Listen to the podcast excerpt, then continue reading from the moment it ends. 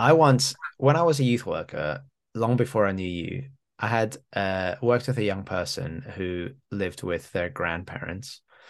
And whenever I used to have to call home for any reason, to call this young person's home, their granddad would pick up and he had quite a high pitched voice. Mm. And so I'd always, I'm going to make a name up for the young person, say um, Kevin. I'd say, Is that Kevin's granddad? And the voice would go, No, sorry, no, I would say, Is that Kevin's grandma? And the voice would go, No, it's it's Kevin's granddad. And I'd go, Oh, I'm so sorry. I'm so sorry. It's Tim calling. Um, I just wanted to and that happened a few times. And then there, there was one time when the same voice picked up, and I was like, I'm not doing this again. So I was like, Hi, is that Kevin's granddad? And the voice went, No, it's a grandma. And I was like, Are you fucking, are you winding me up? Why would you be so sorry that you'd mistaken him for a her? oh, don't get on your high horse, Stan. You were like so It's like just- I'm so sorry. I'm so sorry. Like this is I'm so not- bad. I'm not I'm not being transphobic because I'm apologizing for having mistaken someone's voice for another person's voice. I mean, the fact that you jumped jumped to transphobia. we both know that's what you were angling at. well, I was just curious about why so apologetic. What's so wrong with being mistaken for a woman?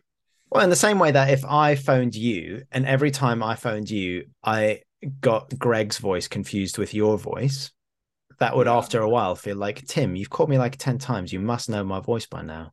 I mean, It's what because decade are we a living in? We haven't got we haven't got a landline where you're going to call us and we're going to be like, This wasn't the, this wasn't the last decade in my defense. right. This was in the 2010s. And was it a landline? Maybe even the might have even been the noughties. Yeah, it was a landline. Yeah. I can't imagine that time again of just picking up the phone, not knowing who's ringing you, and Yeah, like it yeah. just that, and not feeling. Because I think if that happened now, I'd be anxious to pick it up. But like then, it, there was no like anxiety attached to picking up the phone for me. So Oh, that- I was just like, I'll just pick up the phone. My I remember my anxiety as a kid was not so much me calling friends, but friends calling me because my dad, who will listen to this podcast, and I hope he takes on board what he's about to hear, um, was at the time less now, much less now, but at the time was so obsessed with etiquette, um, to the point of being quite rude which defeats the point of etiquette because etiquette should be about being polite and treating people the same. Yeah, Um, but I'd have friends who'd pick up and go, oh, "Hi, is Tim there?" And my dad would go, "May I ask who's calling, please?" Um, it's Gareth. Gareth, do you know that it's polite when you call someone to tell them what your name is? Oh, sorry, sorry, Mr. Leeson. And he'd belittle my friends like that. He'd berate them like fellow 14 year olds. And so I was mortified if ever my friends called and my dad answered the phone because I'd be like, no, please don't have a go at my friends. He still does it now. He did it. And again, I hope you're listening and I hope you take this on board. He had it the other. So my dad is like far left, Jeremy Corbyn, socialist, you know, pro- probably got some communist leanings in there.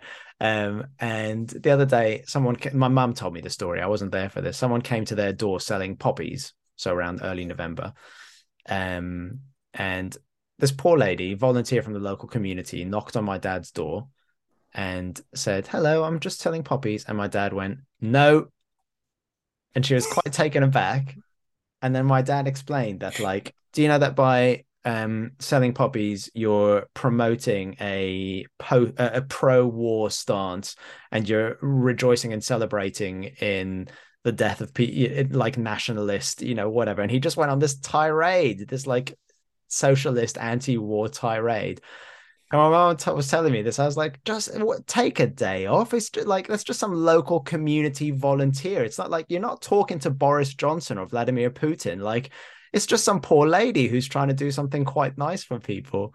Um, wow. Anyway, So anyone that, so anyone that like surprised the Leeson household, if they encountered your dad first, they're in for an education that they weren't expecting.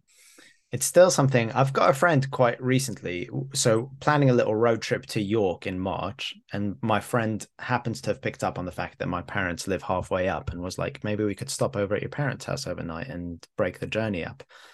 And it'll be the first time in I don't know how long that I've introduced a new friend to my parents. And again, if you're listening, guys, and I know you are, just please don't be weird. Please just be nice. Just be polite. Don't worry about etiquette. Don't worry if my if my friend eats with the knife and fork in the wrong hand. It doesn't matter. It doesn't matter, does it? Don't worry about how my friend eats the scrambled egg. Doesn't matter what their technique is for eating a scrambled egg. Just leave it. Just leave it. Just be nice. Don't point out other people's flaws. I'm just this has become a this has become a podcast solely addressed to my parents now. Gabby and Peter Leeson, if you're I- listening. I mean, I wondered why you'd suggested the spontaneous recording, and now I realise it's a public service announcement to your That's right. parents. yeah, it's just the airing of grievances. I love my parents Well, very much. They've been very good to me all my life. I love feel like I should say that. in there, I do feel like I have to say that. I do and it is true. It is true. Um, it's funny that thinking back to landlines though, like announcing yourself, maybe why you're ringing, like answering the phone, maybe with the phone number as well. You Yeah, yeah, yeah, Like, uh, like the, you just recite the number that they've just dialed yeah, yeah. for some reason. I don't know what that the, the purpose of that is, but yeah. That was always a weird thing. And my um, I don't know if she still does it, but my mum used to answer the phone with her name. So she Yeah. would say Gabby Leeson when she answered the phone. not hello, Gabby, just Gabby Leeson. Uh, maybe she said hello as well. I can't remember. But I remember I had a friend at school also called Tim, who whenever he phoned thought it was the funniest thing because my mum is German. And Mm. so where we would say Gabby Leeson, she says Gabi Leeson because Mm. that's the German pronunciation. So she answered, and when she goes answers the phone quickly, she'd go Gabby Leeson. And my friend Tim were thought for a long time she was saying Cubby Leeson.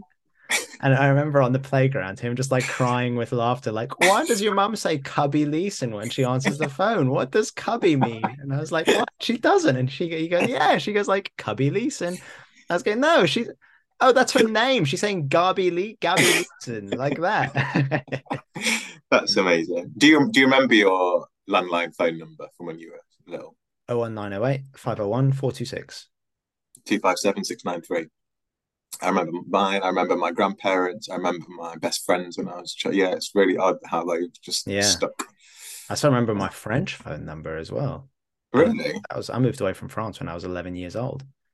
26 Would you say it in French or in English? In French. 03 44 07 10 66. Oh, that's a beautiful accent, Tim. Thanks so much. I appreciate that. Genuinely, I really, I, you just really impressed me and um, endeared me, and I really loved that.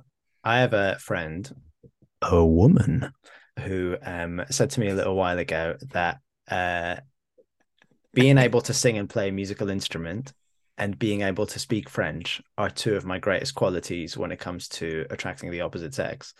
Yeah. Um, and she said, so then I said something like, so if I were to upload videos on Instagram of me singing a French song or something like that, that would be pretty powerful. And she was like, yeah, you want to use that power wisely. And I was like, now you've said that, I'm going to use that power. I don't know about wisely, but I'm going to use that power.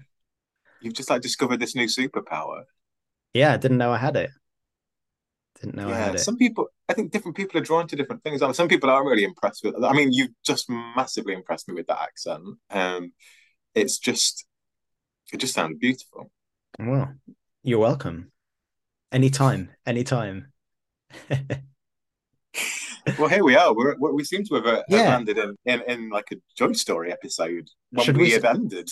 Should we say something about why we're back after we said that we wouldn't be back? Well, actually, we didn't say we wouldn't be back, did we? We said maybe we'll be back and maybe we won't. Yeah, we did we kind are. of leave it as a will we be renewed for a new season or Yeah. Yeah. um and we've we've been renewed for a holiday special. Yeah. A New Year's, uh, potentially one off New Year special. We'll see. We'll see. We'll see. So I um so welcome welcome back, uh, listeners to Joy Story.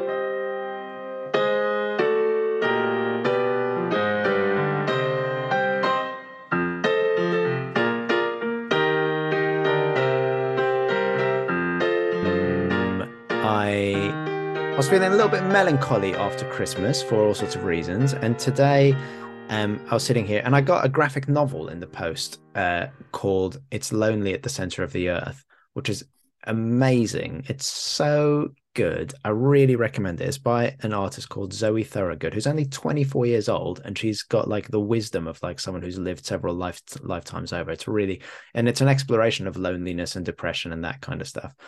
Um, and it's so well done and so well illustrated and so personal and confessional, and I, I really, really recommend it.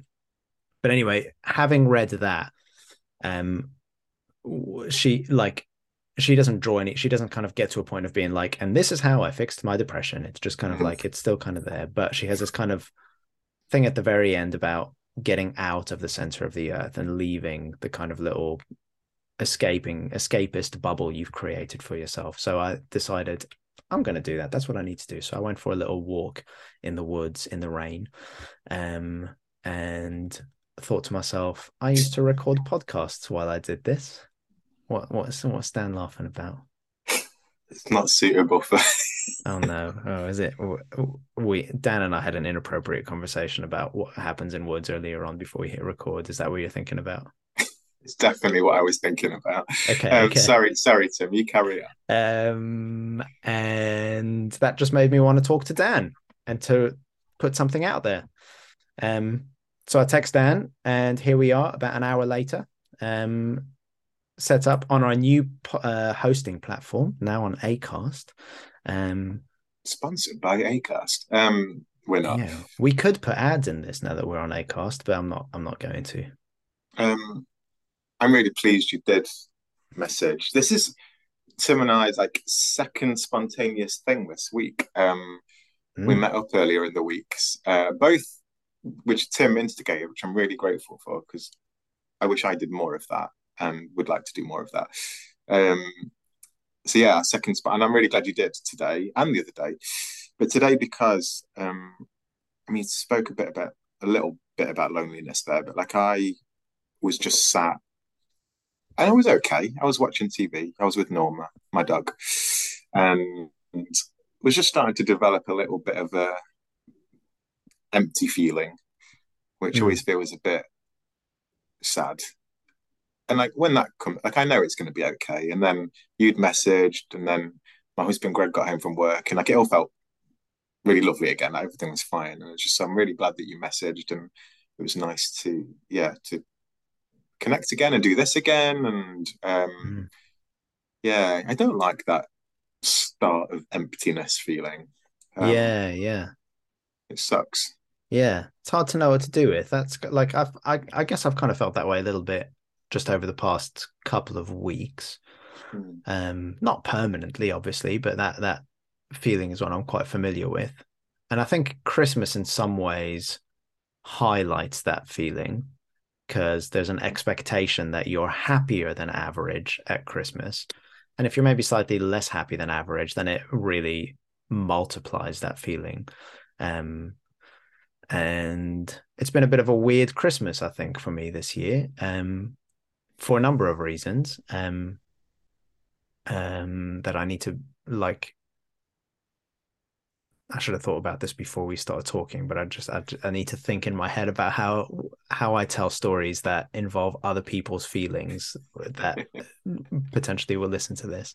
Um, but so I guess like the the the short short story is um relationship slash love life stuff is a little bit tricky for yeah. me at the moment. Um, yeah.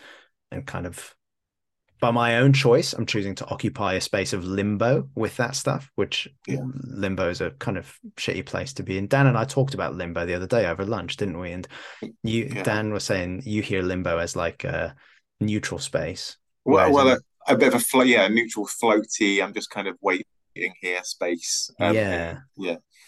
Whereas for me, the word limbo, I think mainly influenced by X Men comics because there's a limbo realm in X Men comics. It's kind of like hell. um, yeah. So it's not like a peaceful, floaty place. It's quite a difficult place to be. But I'm choosing to be there. It's my choice to be there, not, not anyone else's.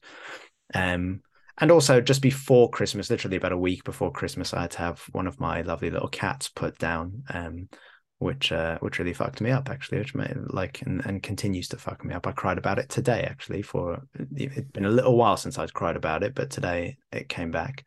Um, sorry, Tim. That is it's it's such a such a sucky, horrible, like horrible feeling. Which yeah, I know we've like chatted a bit a bit back and forth about this. That also kind of can evoke some lovely feelings and like some oh there's a, the reason like I feel that bad is because of what I got from that connection relationship whatever we're talking about but mm. I think um yeah it's a pit of your stomach horrible feeling yeah it is it is it was like I genuinely don't think I've cried that much in my life.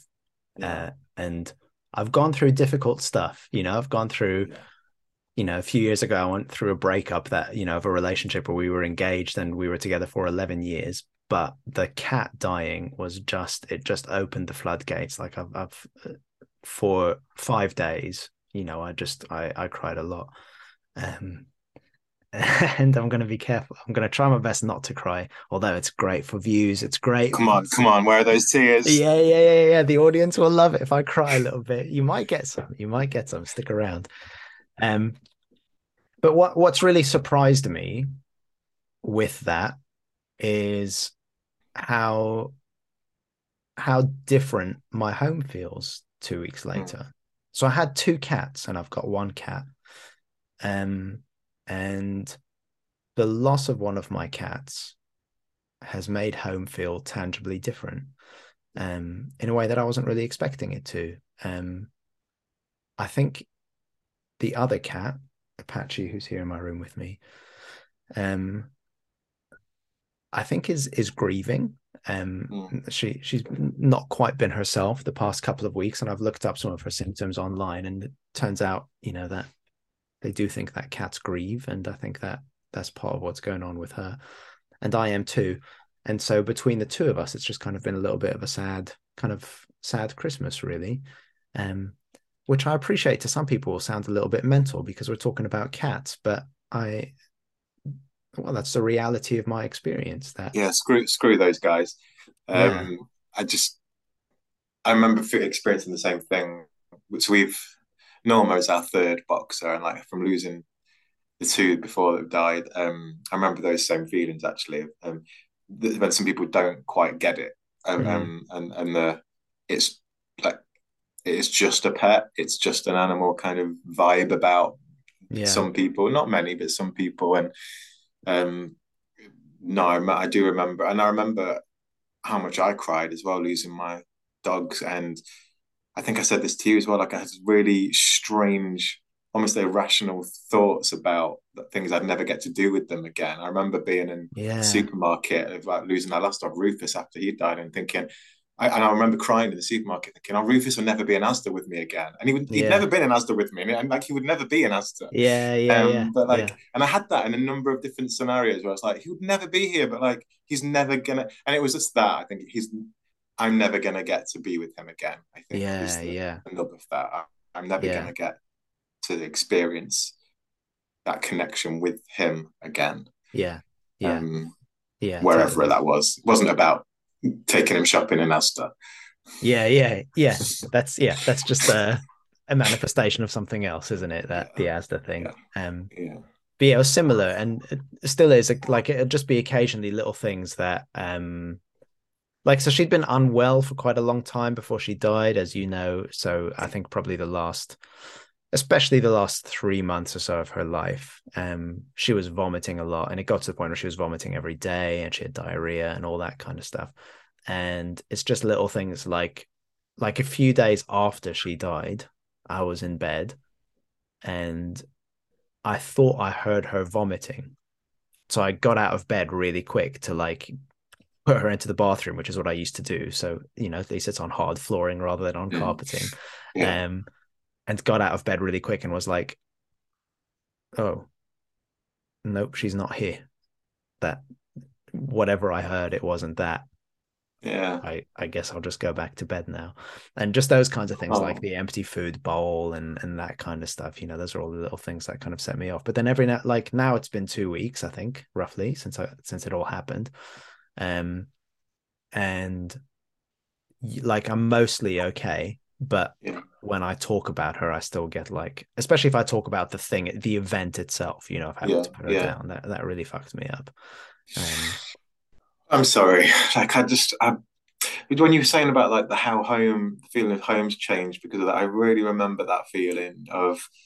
So when I've, we had our first two boxes, Cookie and Rufus, we, we had them together, and then Cookie died, and it was just Rufus, and we had Rufus to come home to, and like it had changed, but I was really grateful that Rufus was there, and then we got Cookie's ashes back, and uh, we'd bought a, a boxer dog shaped like urn, um, Right, and right. her ashes are in that, and then similarly when Rufus died, we bought another a different boxer shaped urn, and his um, when we got his ashes back uh, like I think it was about a week later, and, and into the house. I know he's not home, but like I had such a sense of almost like relief of like it felt like he he was home.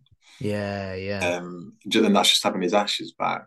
Um, but when you were saying about your cat grieving, when Cookie had died and we had her ashes, Rufus used to go and give her little urn uh, a little nudge on the face and like a little lick sometimes. Oh, really? Um, yeah, and it's not like he did that to everything. It wasn't like he nudged everything in the house. You know, and then it was always like I, I just kind of wonder what's going on there.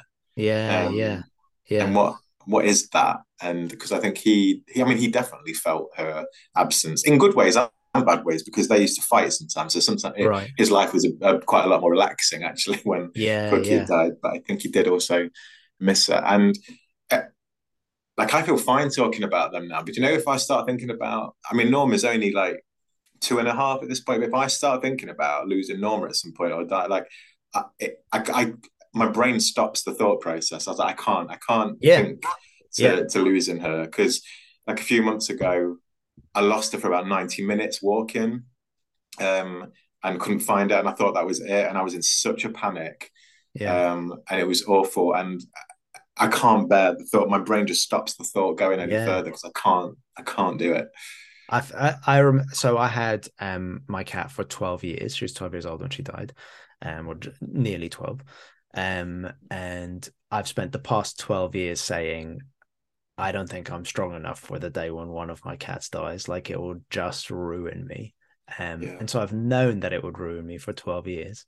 Um, yeah, but when it got to it, I was still really sorry, still really Uh, surprised by how much it ruined me. Um, and it's like, yeah, two weeks in, I'm still quite surprised by like, like I knew this would fuck me up. Yeah. Um, but it's still like, whoa, this really fucked me up. Uh, Like, it's a weird thing. Um, It's yeah, because I thought like I'd go, it would happen. I knew I would cry a lot and lot on the day, that it would be really, really sad, and then I would come home and life would carry on. Um, but yeah, I think I just I wasn't prepared for that sense of like just home feeling kind of different. Um, and in some ways, like you said earlier on, like a little bit easier. It's quite nice that I don't have to clean up puke every morning. Um, and it's quite nice that I don't have to spend a hundred pounds a month on super yeah, expensive, easy to digest cat food for her. You know, that kind of stuff. That that all will make my life a little bit easier. Um, yeah, but I'd still, oh man, I'm gonna cry a lot in this conversation. I would still have her yeah, with all of that than not have her if I had the choice. Of course. Um, sorry, audience. Please, please. I was really hoping you weren't going to apologize again for it. No, well, it's it's uh, it doesn't make for great listening, does it?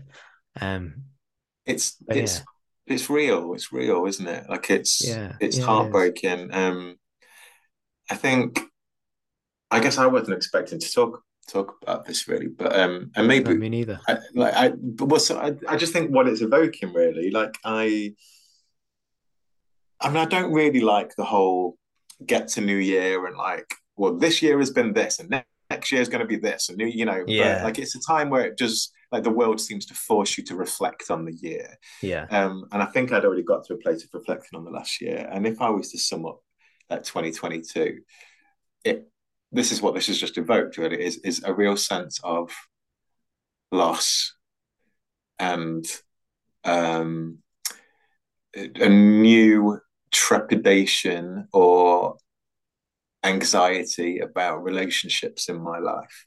mm, Um, and I think I've only just recently realized some of that I've had, I think, a whole year, I think, of scrambling around is is would sum up how I felt like I've been doing this year is scrambling yeah. around from starting new jobs, meeting new people, uh, moving house, new activities, new like it's just lots of scrambling around to try and find something. Yeah, so, yeah. And maybe that relates to that kind of home feeling. And although I've had kind of constant home feelings in in Greg and, and Norma, mm. um, there's something that I really lost and had such an awful kind of grotesque ending of I don't I don't want to be so explicit really, but like a, a, a I was going to say of a job last year, but it was more relationships and mm-hmm. some mm-hmm. relationships that ended and finished in a really painful way. And Fr- friendships. Yes, friendships. Yes. Yeah, um, yeah. So friendships that ended in a really sad way, and, and I had my like, I guess like suspicions about why that had happened, and then again, I'm, I'm, not meaning to be cryptic, but also don't want to be really explicit about yeah, all of this. Yeah. But like, but like halfway through the year, then had some like actual evidence of what I thought had happened with those friendships in black and white of like um it, of lots of I don't know messages and all sorts of stuff that I was then reading through, which just really upset me and, mm. and um, confirmed to me what I thought had happened, but then also put me in this place of how when you've put your trust and safety in people who you love and they fuck you over how do you take something forwards and yeah, yeah. trust in people? Not only new people but people already in your life as well. Yeah. Because you thought you had this thing and and and people fucked you over. And it's really done a number on me. It's really and I wasn't expecting to land here in this place of. Mm. I did a lot of work over years of, of, of, of trusting people and where do I get safety in people, and it is in, in connection with people, and then to discover that I feel like I've been I've really been a bad judge of character then in who I was placing that trust and safety mm. in, um, and it's really screwed me over um, yeah. in how I now do that um, and really struggling um, a lot with that. So I guess that's just what when you were talking, it kind of evoked this sense of loss of yeah, um, and how you and only the only way of doing something is moving through all of that. You know, you can't reclaim it back or anything. Like I think it's moving forwards to like what's that going to look like, um, and that kind of being let down and disappointed, and then I think where it's led me is I start seeing disappointment and let down in even small little things that do or don't happen and yeah. it really messes with my head. And um i um yeah i mean all of that said there's been some fucking brilliant things this this year as well. And like yeah. some really lovely lots of lovely things and lots of good adventures. And i've got lots of people in my life i do love and trust and feel safe with but yeah yeah. it, it seems to have been a bit drowned by this other feeling. And that's that's been difficult. Um yeah I think what's what comes to my mind as we're talking, relating this to my cat, my uh, love life stuff that I won't get into, and the stuff that you've just spoken about. There's that quote that I think we all heard quite a lot of this year when the Queen died. There's a quote: "Grief is the price we pay for love," um, which is wrongly attributed to the Queen. She did say that, but she was quoting somebody else, but I can't remember who it was that she was quoting, some psychologist. Um, and that quote was paraded around a lot when she died. But I think it's a, it it is a truth that we're both talking about, which is that um, when you make a decision to love and to trust and to let somebody into your life, whether that's in a romantic sense or a friendship sense or a work sense or a pet sense um there's a you are opening yourself up to being completely fucked up by it to having your world turned upside down by it and for that love to be to become experienced as grief um and pain. And i think there's like I mean, we've both spoken on this podcast before about how much we hate that kind of Instagram pop psychology stuff, and there's a there's a thread in that whole world which you know is all about protecting yourself from difficult people and you know don't let you know difficult people into your lives because they'll only fuck you up and all that kind of stuff. And it, it's it's all individualistic you know look after yourself number one. Um and i think that's such wank because i with my cat with this situation you know uh, in, in my love life um my feeling is that as much as it hurts and as much as I described limbo as hell earlier on, it's it's worth it for love. I there's no part of me that wishes I'd never got my cat 12 years ago to save myself the pain that I'm in now. I'm really grateful that I had her. And I think especially when it comes to like pop spirituality, there's like a thread, like a Western thread of Buddhism that kind of almost feels like just detach yourself from any of your negative emotions you know like you want to get to a place where you don't feel sad or lonely or angry or whatever and you know remove all desire from your life. And that's quite attractive because it's quite simple. Like it would be nice to just be on an even keel all of the time. Um but i think ultimately i would still choose this over that yeah um okay so here's the thing right Here's oh, the thing. Interesting. Interesting. um, Coming in hot.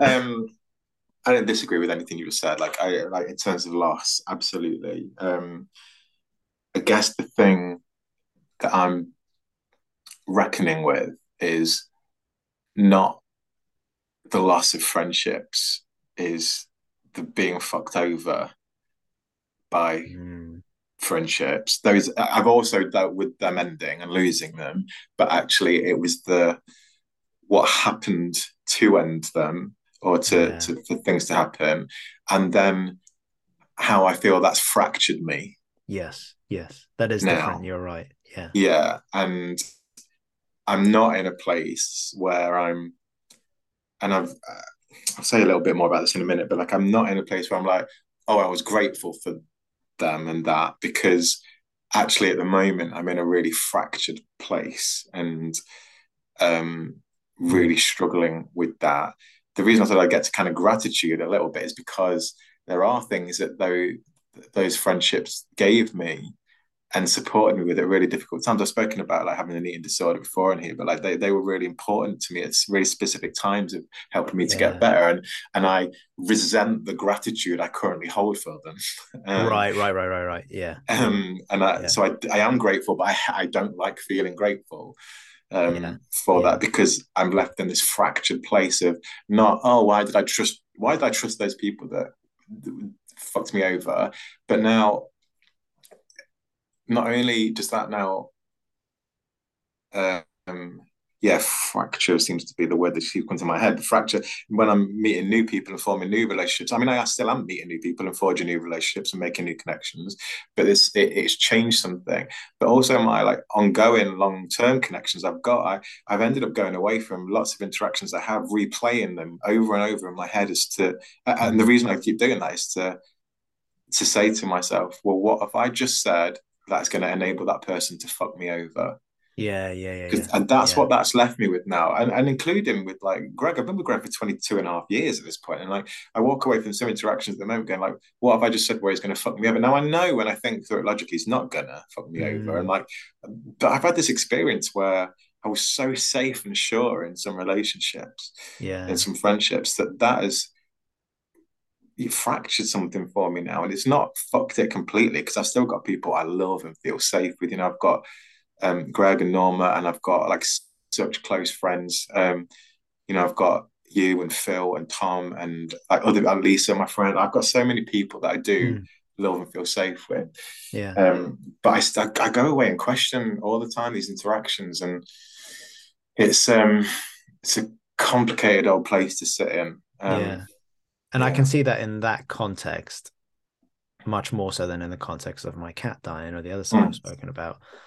That grief is a price we pay for love is almost a bit twee. Like it's almost a bit like um not all not all that helpful.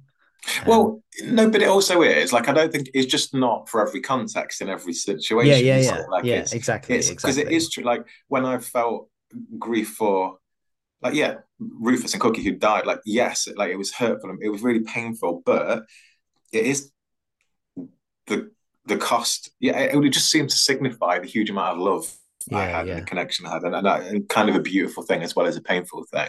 Yeah. Um, which I do not feel for the thing I'm talking about. Yeah, yeah. Now, yeah. I just feel like I've done so much work on myself over years, and I now feel in this really fractured place. Yeah, and um, do not like it. Um, but I think there's a, and this is probably why you and I both hate that kind of Instagram stuff, that feel good Instagram stuff, and I'm guilty of it. There's a those kinds of pithy little things um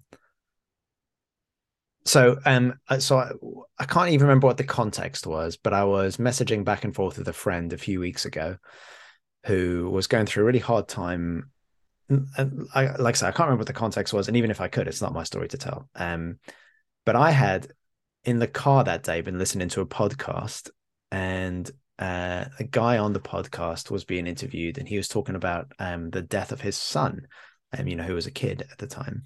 It's um, oh shit, I've forgotten his name. It'll come back to me. C- comedian. Uh, I know who you mean already. The guy from Catastrophe. Yeah, yeah, yeah, yeah, yeah. What's that guy's yeah. name? I try. That's Rob. Rob Delaney. Rob Delaney. Yes. Yeah. Um, and it was a really brilliant interview, and he spoke really openly and honestly and candidly about how this had kind of ripped a hole in him.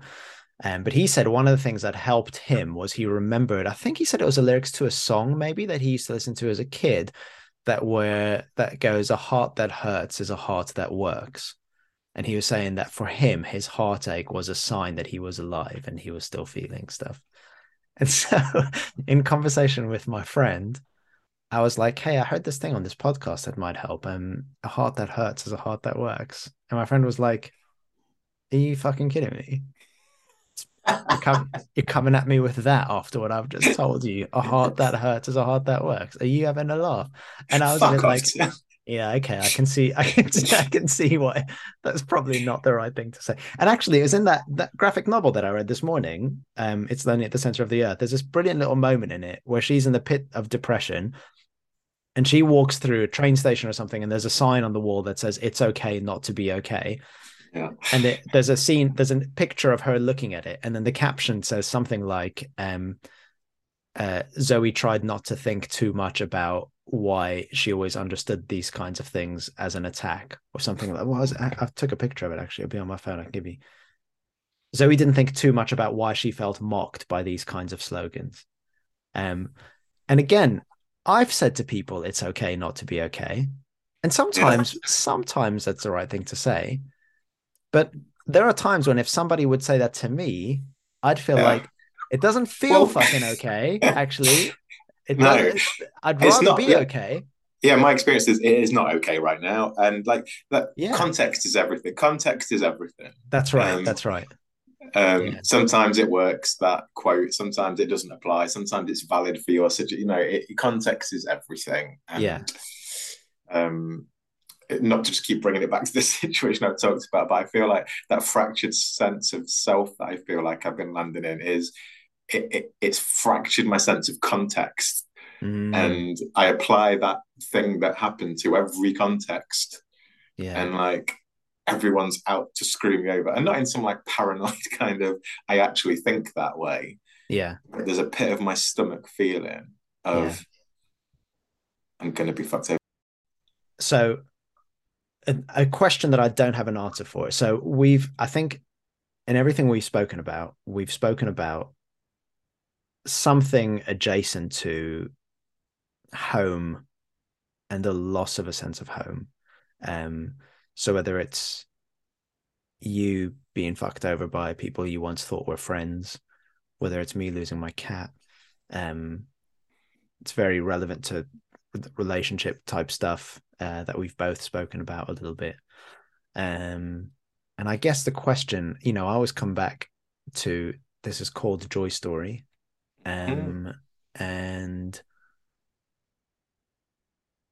what I'm trying to figure out for myself at the moment is feeling a bit homeless as I do. Um where where do I look for joy? Where do I find joy? And I don't want that to sound like my life is a joyless desert, like you know, like I'm in the pit of despair. Yeah. Although sometimes I am in the pit of despair. That that is yeah. a reality, um, yeah. but it's not the only reality. But there's like, for me, there's this question about like, do I do I accept my current situation that this is just what it is for the time being and I don't have any control over it and I just need to sit with it and that joy comes from that.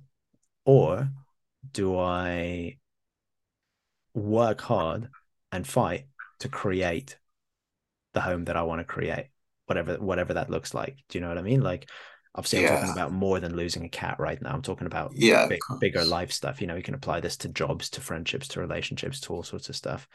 Um I guess I think it's like somewhere in the middle of that though. Like uh, um, sometimes your situation is your situation, or your emotional state is your emotional state, and there's an element of needing to leaning, leaning, leaning to that and sit in that and go through it. But I also, in terms of joy as well, you know, like maybe that joy will come from that, but maybe it's pretty miserable at times. Mm. And the balance between that and finding joy, which I don't think means how do I we've spoke about this before, but how do I create happiness in my life and just be joyful all the time? It's it's yeah. it, for me, it's always like finding things that bring you joy and the moments of joy that you can create more of, hopefully sometimes that balance a bit of that out. And mm. I know I've when I was talking about scrambling around this year, some of that scrambling around has enabled me to find new joyful things or people and um it's not the answer to everything, but I've got these pockets of, um, and I spoke about like dance classes on here before, but like moving to to where I am now, I um I found a new dance class that's run by like, these professional dancers who have like been on tour with all these like famous bands and stuff, and they're incredible. And I, it's just such an every Sunday I go to this dance class, and it just brings me so much joy doing that. Yeah, yeah. And I look forward to it so much, and, and a number of other things as well this year, like different adventures I've been on with like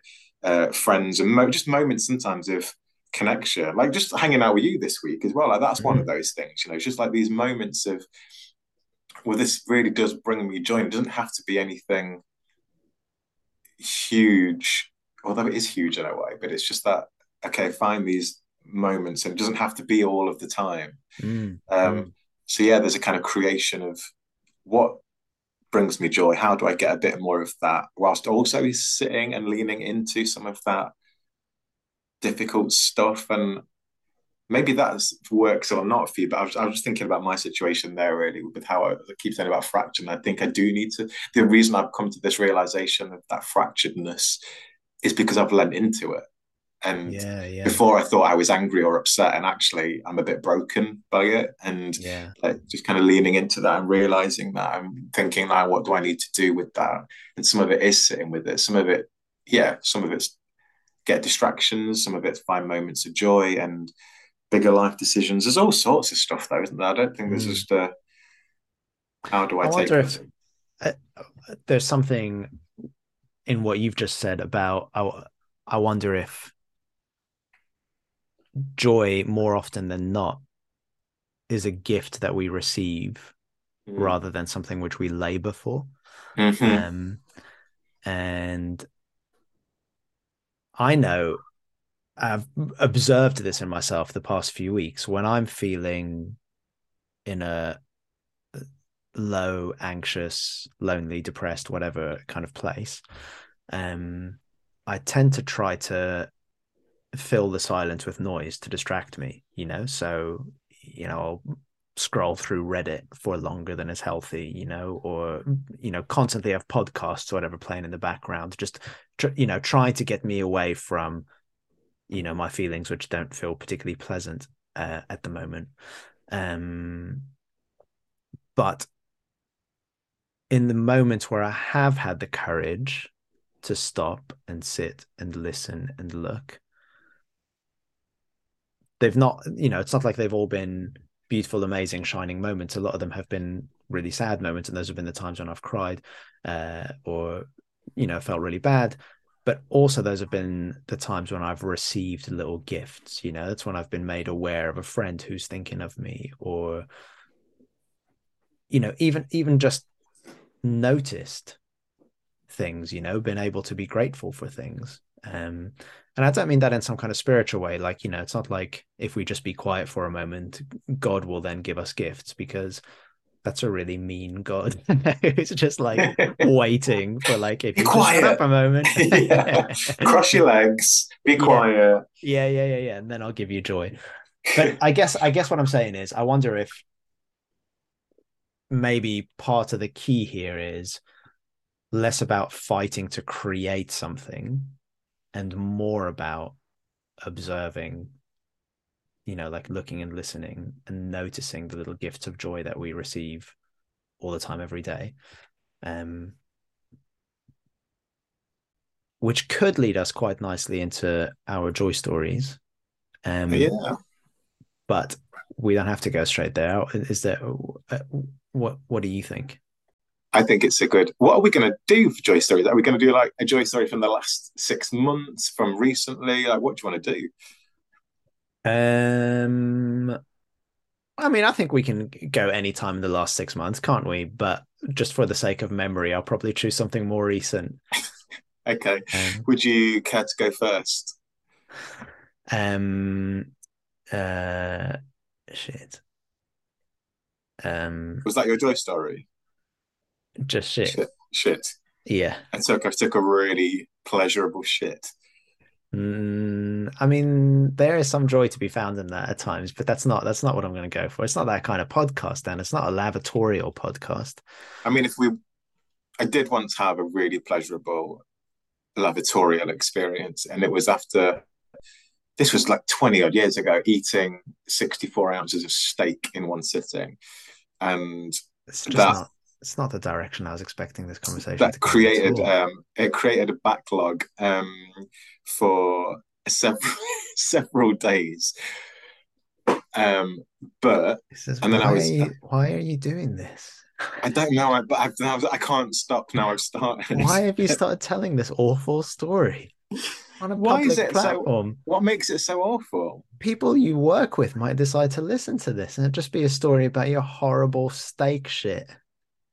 It wasn't a horrible steak shit i'll have you know it, It was, was, a, um a really nice steak shit. it was a magnificent steak shit because it took so long to arrive um and then all of a sudden it was yeah it, look it, it was a, a lovely release in the end cool. All right. Is that your joy story? Is that what you're going No, for? no, it's not my joy story. But like, I was Okay, I going should somewhere hope with not. it, and I should you, hope not. Yeah, I was going somewhere with it, and you put a tone on it, and you ruined my story. I think you did a good job of putting the tone on it yourself. It was going somewhere different, but it's now that's it. Listeners, I'm Um, so I'm so sorry about what Dan's just done. I'm, I'm so sorry that's- that- I'm sorry that Tim feels like there needs to be some element of shame relating to defecating. Um, I'm all about shaming, shit shaming. um, anyway, what's your joke story? I wasn't listening to that story. I can tell you that. No, you didn't let me actually tell the story. So um. Oh man. Uh, what's my joy story? Um. Okay. Yeah. Okay. So so um. Since the last episode of Joy Story, I've started a new job. Um. I am now the lead, the spirituality lead at a hospice. So I help patients at the end of their lives have their pastoral, spiritual, religious needs met. And I'm off work this week for Christmas, but in the last week, which was only my second week in the job, um, I had an email uh, one evening saying it, we need you to plan an emergency wedding. Um, and I panicked because I've never planned any wedding before, let alone an emergency wedding. I didn't know where to begin or what to do. Um, so I showed up to work that morning knowing what I was going to have to do that day, uh, and just thinking, how the hell am I going to pull this off? But it was for a guy who I'd known for a little while. I'd been supporting him on and off as a patient at the hospital where I had been working before. So I'd met him and his wife to be um, quite a few times over the past year and gotten to know them quite well. Uh, so I went to go and speak to them and said, I gather you guys want to get married. And they confirmed that.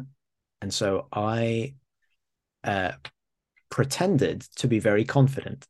And I was like, it's great news. It's really exciting. We can do that for you. We'll sort it out. We will get you cake. We'll get you confetti. I'll sort out a registrar. And she, the patient's partner, um, I think I made her cry three times that day because she was just expecting a registrar to come in and sort things out. She wasn't expecting cake and confetti and you know all that kind of stuff. Um, so I pretended to be very confident and then, you know, talked with colleagues uh, in the corridors who, sorry, my cat just made a gross noise. I don't know if you heard that. She does that sometimes. Um, but my colleagues in the hospital were all in the hospice, sorry, were all amazing. And they just jumped into action. They were like, okay, so and so will sort out cake, so and so will sort out confetti. We need to go to Tesco. Who's going to do that? Um, and this patient and his wife to be were really enormously grateful. And I spent a lot of time with the partner on the phone to the registrar's office and that kind of stuff, trying to get somebody in, trying to sort out time. Eventually, we got somebody in. They were going to come in the next day at whatever time. Um, and so it was all happening. And so when I left that evening, I stuck my head into his room and I kind of said, I'll see you guys tomorrow morning for your wedding day. Um, and my plan for the evening was I was going to have to write a wedding service because I've never done one of those before. So um, I was preparing to write a little reflection and all that kind of stuff for them. Um, and then the next morning, I got into the office and received a phone call within 10 minutes of being there from the ward to say, unfortunately, he died. Um, and so the wedding can't obviously can't happen. And I felt gutted. I just felt really like, oh man, that's so sad. It's so fucking sad, you know, like this is going to be a lovely little moment of joy just before Christmas. Um, and it's just a real bummer that it's not going to happen, especially given everything that we went through yesterday to to kind of try to pull it off. And everyone on the ward felt really sad about it as well. They were all looking forward to it.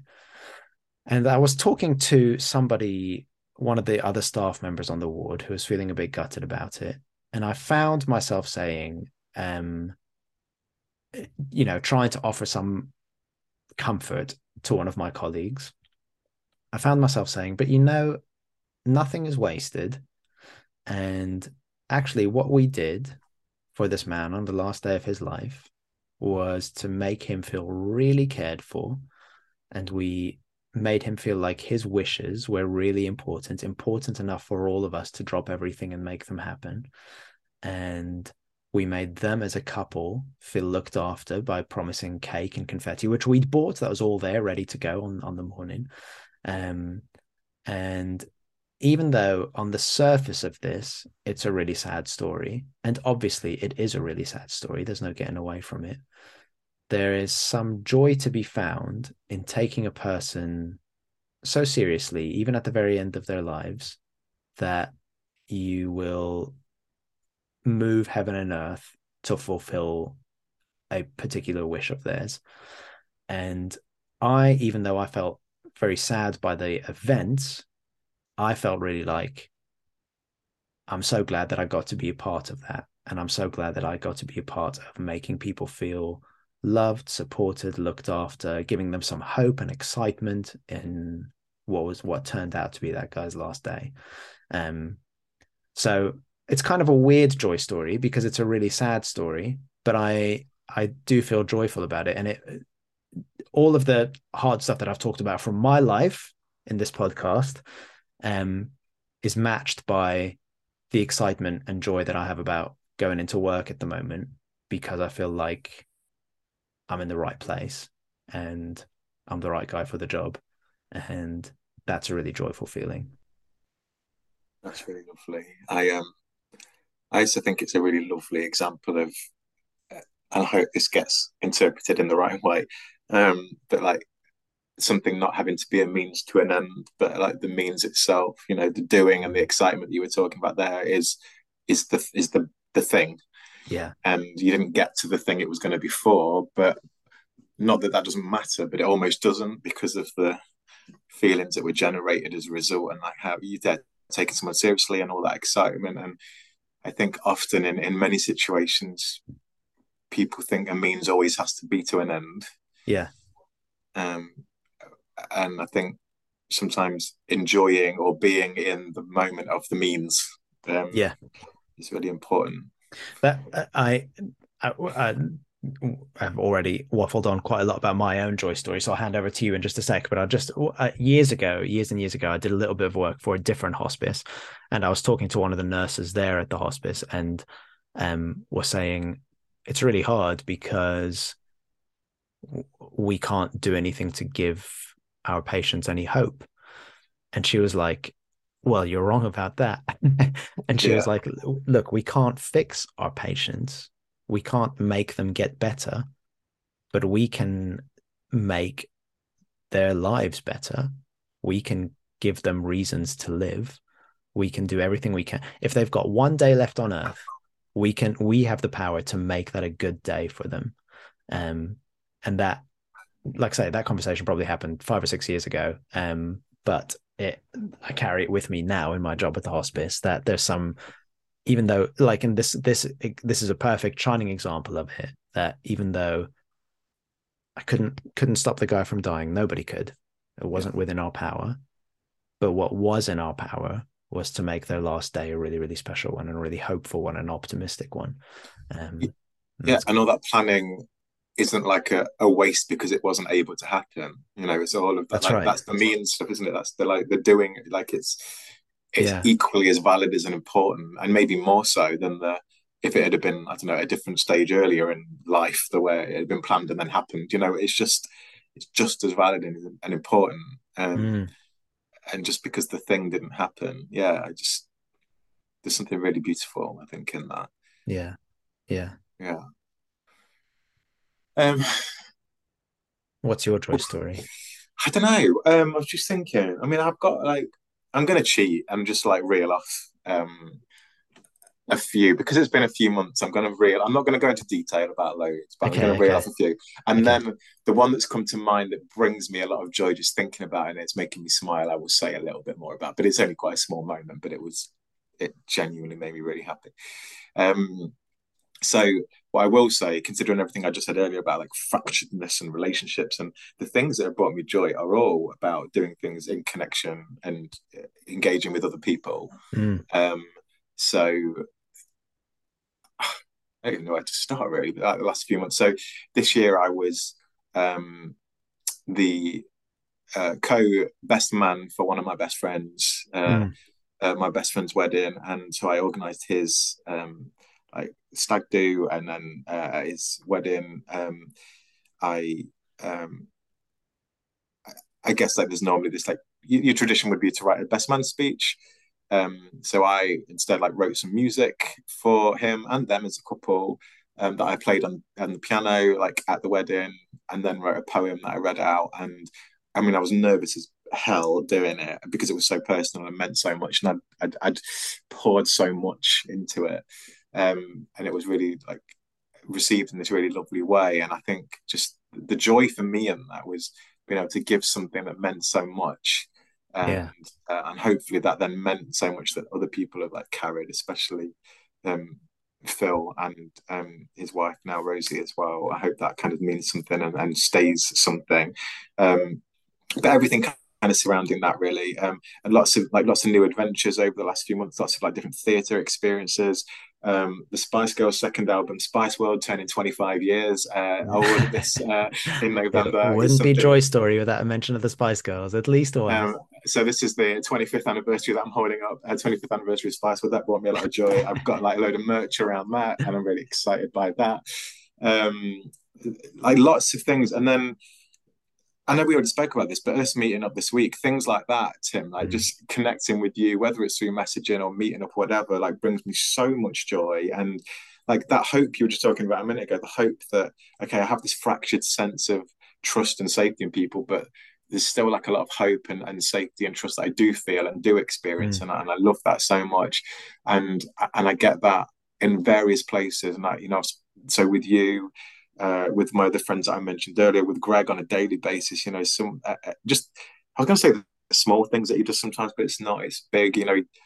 Basically, like prepares dinner for me every day, and it's just always lovely and beautiful. And sometimes I think I take that for granted, but he'll mm. notice things. Sometimes he'll notice if I've started running more or I'm doing things with food that I perhaps shouldn't do in an unhealthy way for myself, and like just really lovely things. Yeah. My walk every day with Norma, um, just yeah. so many things. Going to my younger sister's wedding in August and starting a conversation with her that I should have had a long time ago because I was pretty. I think I let her down in a big way that I shouldn't have done over this last year, and regret that. And be able to start a conversation and like hopefully forge something there. Um, and the moment I really want to talk about, actually, it's not a big one, but we, we went to Florida in September for the first time in a few years because of the pandemic. Mm-hmm. Florida is definitely my happy place. I just love it there so much, and all the theme parks we go to. We go to these haunted houses for Halloween, Horror Nights. It's called at Universal Studios, and there was a haunted house based off the music of The Weeknd. Oh yeah. Um, I'd never really listened to The Weeknd before going um, and started getting into The Weeknd and there's just a moment of one song playing in that haunted house, all this like freaky imagery around you in this song. And I just remember having a tiny little boogie to myself in the middle of this moment and just feeling so happy yeah. with this like song and this moment and like being in this happy, safe place. Um, and it was yeah it makes me just feel joy remembering that little moment it doesn't um, sound like a very scary haunted house if you're having a little dance halfway through doesn't sound like you were traumatized were, by it. There were moments of joy like i mean i do get joy from those terrifying moments in the haunted houses yeah, that's why yeah, greg's yeah. always behind me and like follows me through because i'm just screaming and jumping constantly okay, okay. and there's so much like joy i get in that in the kind of uh, safety of the scare yeah like it's i'm gonna be okay yeah yeah uh, and i can experience it and i'm gonna be okay um so yeah, that brought me a lot of joy, and subsequently now I listen to a lot of the Weeknd, and, and I'm going to see the Weeknd next year uh, as well in concert. And anyway, all of that. So all, all the things I think I probably missed a ton, but loads I'd want to say just about that all connections with people. So whilst connections with people have been a bit of my downfall yeah. since that thing I was talking about, they've also been the like saving. I was going to say saving grace, um, yeah. like saving, like they have, like they've been the thing that yeah pull those fractured parts of me together. Yeah. Yeah yeah yeah. Yeah totally. You just the the haunted house story just made me think um of uh, i can't remember when it was say a couple of months ago. I was just sitting with a kind of lingering feeling of anxiety all morning that i couldn't quite pinpoint. I don't know where it came from but it's just kind of around and then I went to the cinema with a mate in the afternoon to watch a horror movie, which I never, I'm not a horror movie guy, you know, I'm not really massively into horror, mm. but we decided to go and do this. And there was some joy in, for a moment, um, rather than just an unnamed, shapeless feeling of anxiety that I couldn't quite figure out, I could say, that's what I'm scared of. I'm scared yeah. of this right now. And actually it's safe because it's on the screen. So it's a safe yeah. kind of, you know, boundary kind of feeling of fear. Um yeah. but anyway, yeah, sorry, that was that was I made it about me. Yeah, no, no, that's that I think there was something in that, in the kind of that's where I can place that feeling yeah, that, yeah. And it, and it makes some kind of sense. Um Oh, also getting to do like Jurassic Park exhibition with you, um, like oh, yeah, actually doing some yeah. like real life dino fun, like that was yeah. awesome. Yeah. That was really fun. That was a great day. Yeah. Yeah. I enjoyed that. There you go. Lots of in all in all the kind of lonely stuff, the lost stuff, the grief, depression, fracturedness. We've got a lot of joy there. Yeah, yeah, yeah. Yeah, absolutely. Yeah. Some really good real joy. Yeah. Which is really nice. And just um to circle back, the purpose of this podcast is for Tim's parents not to be weird with his friends. Yeah, come on. Just guys, just please don't embarrass me. please don't embarrass me. That's all I ask. You know you know who you are. You, you know, know who you to.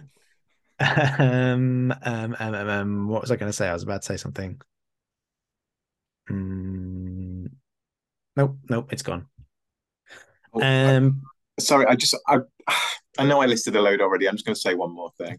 okay. Um, so joyful, every- so joyful. I know what every day in December, um, for like an Advent thing, my my two little nieces, um, Mila and Mabel, did a musical Advent calendar. So every day I got a message for a video that they did of singing a different Christmas song That's together with with like instruments and props and all sorts. And it was just I just every day it brought so much joy and I looked forward to it every day. And then my little nephew Blake did like a couple of videos in response to them as well. And they just uh, they're just beautiful kids and just did it. And yeah, it was just really, really lovely. That's really cute, man. That's awesome. Yeah. Yeah. That's really cool. Cool. Well, um, this has been really fun. Uh, I've missed doing it for the past six months, so it's been really nice to to do it again. And Same. um, I guess we just leave it kind of open ended. So sorry, listeners, that you kind of chucking you in limbo now, but uh, we will probably. I mean, I, I think it's probably likely we'll do more, but when that'll be, who Yeah, knows? who knows? Well, we'll see. We we'll don't want do to them in a put that kind of scheduled pressure on ourselves, but because we're finding a newfound spontaneity, who knows? Yeah, yeah. Who knows? We might do it tomorrow. No, probably, probably won't do it Pro- tomorrow. probably won't. Probably Not won't do it tomorrow. Yeah. It's Yeah. something like we're not that spontaneous. No, no, no, no, no.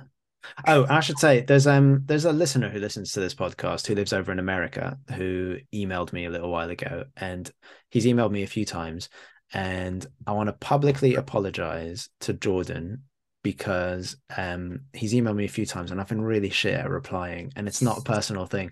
It's that our emails to each other are quite long and the way I felt the past couple of months, I've just not really had the uh, emotional energy to write really long emails. So, Jordan, thank you for your emails. I love you. I love reading them, and I will reply to you at some point. But just don't take my lack of reply personally. Uh, it's just been a about a lack of energy rather than anything else. Um, On behalf of the Joy Story team, we apologise yes, for Tim's behavior, for Tim's awful behaviour. awful, awful behavior.